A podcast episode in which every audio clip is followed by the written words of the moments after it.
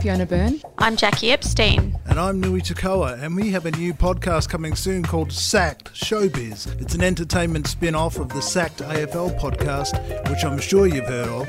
And we're going to be hearing from some big names about their high profile sackings. I'm looking forward to hearing Sam Newman, Derryn Hinch, Bridget Duclos, and Helen Kapalos, among others, tell some tales from their days when things didn't quite go right with their careers. In a lot of ways, this podcast is about the comeback trail. It's been great to hear a lot about how these guys started. And hopefully, we're going to be revealing some tales that people haven't heard before, some of those behind the scenes stories that are full of colour, full of names, full of surprises that haven't been told, and we can share them with the listeners. Well, with all the talent in this room, I would expect so.